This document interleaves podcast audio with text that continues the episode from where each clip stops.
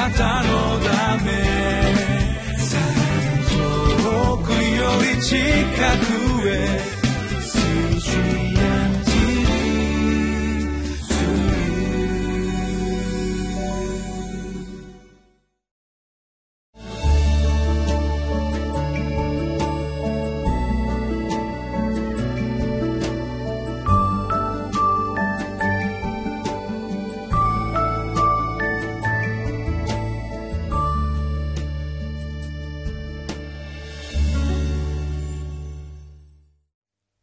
皆さんお元気ですか？ホライズンコミュニティチャペルの塩島です。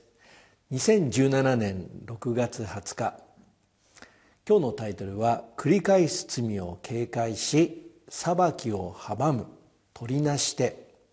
民数記16章36節から50節の御言葉になります。今日も主が私たちに語ってくださる御言葉に御声を御言葉に耳を傾けてまいりましょう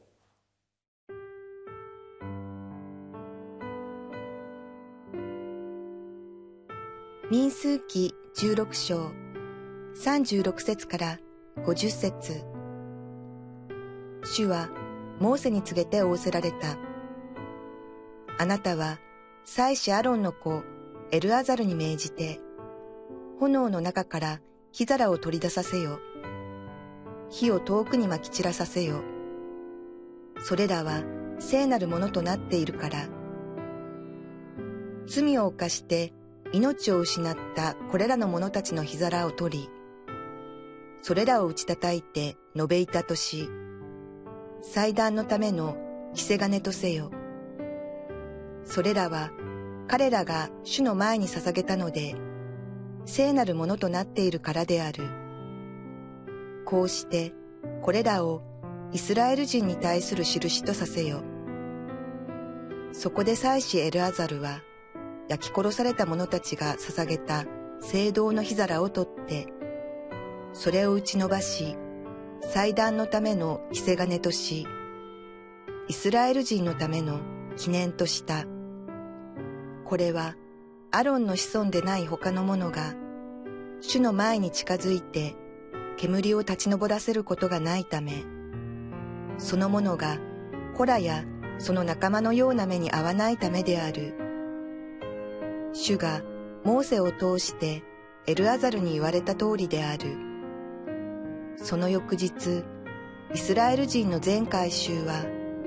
モーセとアロンに向かってつぶやいていった。あなた方は主の民を殺した。回収が集まってモーセとアロンに逆らった時、二人が会見の天幕の方を振り向くと、見よ、雲がそれを覆い、主の栄光が現れた。モーセとアロンが会見の天幕の前に行くと、主はモーセに告げて仰せられた。あなた方はこの改宗から立ち去れ、私が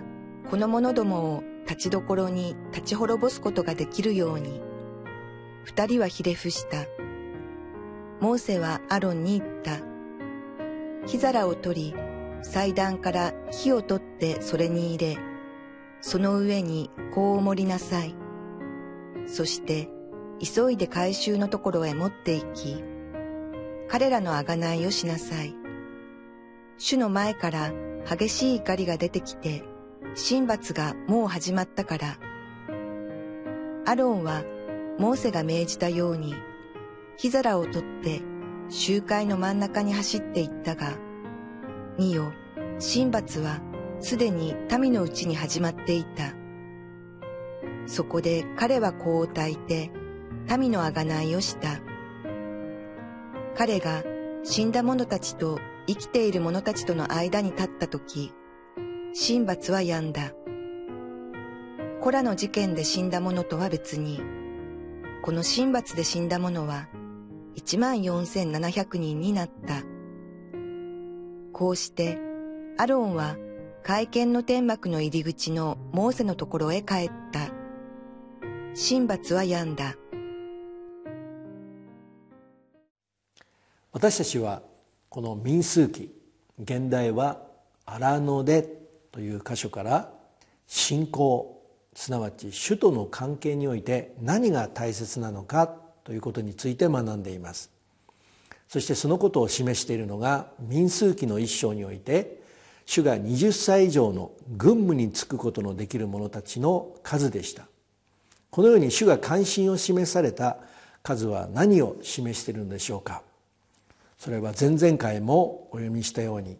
コリント人への手紙の第一の3章の7節に書いてあるようにそれで大切なのは植えるものでも水を注ぐものでもありません。つまり人ではなく成長させてくださる神なのです。主がこの民数記で数を数えるように言われたことは信仰生活において大切なことは一人一人が主にあって霊的に成長することだからです。しかし今私たちが学んでいる民数記の箇所からこの信仰生活にとって大切なことを間違えてしまうとその間違えたことの悲劇について学んでいるのです。それがコラの子が250人の人を引いて主によって建てられたモーセとアロンに反逆させた事件でした。なぜ彼らはモーセとアロンに反逆したのでしょうか。それは彼らが主によって建てられた彼らの目的を理解していなかったことが原因なのです。主がモーセとアロンを指導者として立てた目的は同じように主がパウロやアポロを教会の指導者として立てた目的と同じように主がイスラエルの民をこの荒野に導かれた目的である霊的に成長して主が彼らに与えようとしている約束の地において神の敵と戦って主の御心である約束の地を征服することでした。しかし彼らはこの目的を理解していなかったために神の敵を敵とするのではなくイスラエルの民の内部に敵を作ってしまいました。それは彼らが成長ではなく成功に関心を持っているということを学びました。それゆえにモーセとアラオンが主によって与えられた立場を恨んだためでした。そのために主はモーセとアロンが主によって建てられた器であることを示すための裁きによってこのコラとそのコラに属する人々を割れた地面が飲み込んでしまい黄泉に下らせ下らされてしまい集会の中から滅び去ってしまったのです。そこで主は次のようにモーセに言われました。これらの主の裁きを見た他のイスラエルの民はどうしたでしょうか。主はモーセに告げて仰せられた。あなたは祭司アロンの子エルアザルに命じて炎の中から火皿を取り出させよ。火を遠くにまき散らせせよ。それは聖なるものとなっているから罪を犯して命を失ったこれらの者たちの火皿を取りそれらを打ち叩いて延べ板とし祭壇のための火金としよせよ。それから彼らが主の前に捧げたので聖なるものとなっているからである。こうしてこれらをイスラエル人に対する印とさせよ。そこで祭司エルアザルは焼き殺された者たちが捧げた聖堂の火皿を取ってそれを打ち伸ばし祭壇の火金としイスラエル人のための記念とした。これはアロンアロンの子孫でない他の者が主の前に近づいて煙を立ち上らせることがないためその者がコラやその仲間のような目に合わないためである。主がモーセを通してエルアザルに言われた通りである。主はこのように罪を犯して主の裁きによって滅ぼされてしまった。人々の火皿は主に捧げられた聖なるものとなっていたのでこれらのものを祭壇の火金とするように命じられました。それはイスラエルの民が主を礼拝するために捧げ物をする度ごとにこの子らたちに下された裁きを思い起こして主が受け入れられる礼拝を捧げるためでした。キリストがサマリアというところに来た時一人の女性と出会われましたがその女性がこのようにキリストに尋ねました。ヨハネの福音書の4章の19節20節。女は言った先生あなたは預言者だと思います。私たちの父祖はこの山で礼拝しましたがあなた方は礼拝すべき場所はエルサレムだと言われます。キリストはこの女性が言った言葉に対してこのように答えられました。イエスは彼女に言われた。私の言うことを信じなさい。あなた方が父を礼拝するのはこの山でもなくエルサレムでもない。そういう時が来ます。救いはユダヤ人から出るのですから。私たちは知って礼拝していますがあなた方は知らないで礼拝しています。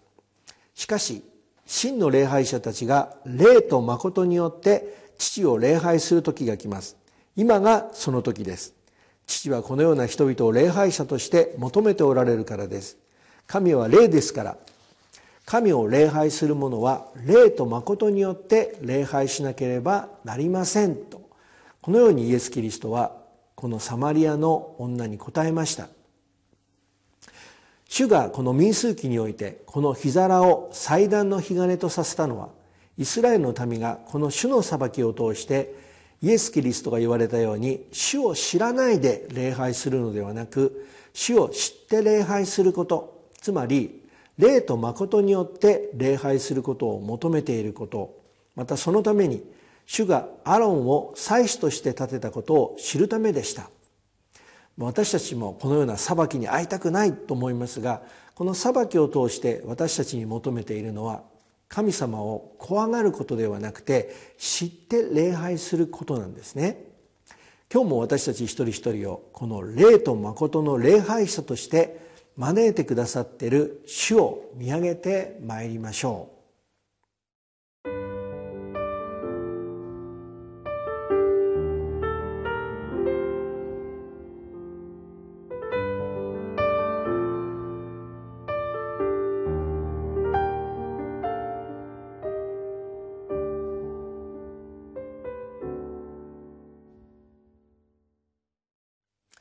このように主がイスラエルのために対する御心が実現するために彼らが霊的に成長するために導かれた荒野の目的を理解していなかった子らたちに下された裁きを通してイスラエルの民が主に受け入れられる霊と誠による礼拝を捧げるように反逆した人たちが主に捧げた火皿を祭壇の火金とさせさせました。すると民はモーセとアロンに対してこのようにつぶやいたのです。民数記の16章の41節からその翌日イスラエル人の全回収はモーセとアロンに向かってつぶやいていたあなた方は主の民を殺した回収の方を振り向くと見よ雲がそれを覆い主の栄光が現れた。モーセとアロンが会見の天幕の前に行くと主はモーセに告げておされた。あなた方はこの回収から立ち去れ私がこの者どもを立ちどころに立ち滅ぼすことができるように。二人はひれ伏した。なんとイスラエルの民はこの主の子らに対する裁きを通して示された。主の御心を無視して。むしろこのようにモーセとアロンにつぶやいてしまったのです。そのために再び主の裁きが彼らの上に下されてしまいました。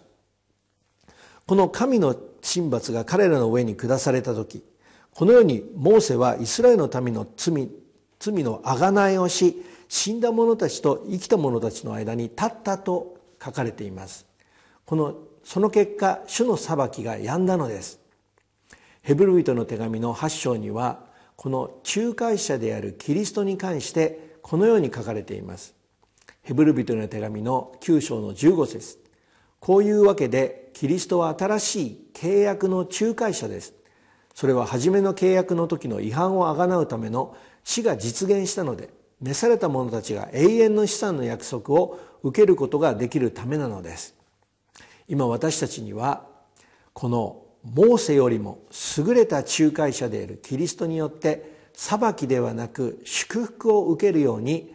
私たちを導いてくださっています。今日もこの私たちのために立てられている仲介者キリストによってこの祝福を信じて力強く歩んでまいりましょう。主の祝福をお祈りをいたします。愛する天皇お父様感謝いたします。私たちにはこのモーセよりも優れた仲介者イエス・キリストによって神の裁きではなく祝福を受けるようにと一人一人を召してくださいました。その召しにふさわしく歩むために私たちがあなたの御言葉に耳を傾けて今日もあなたを見上げて力強く歩むことができますようにイエス・キリストの皆によってお一人お一人を祝福してお祈りをいたします。アーメン。あなたのため遠くより近く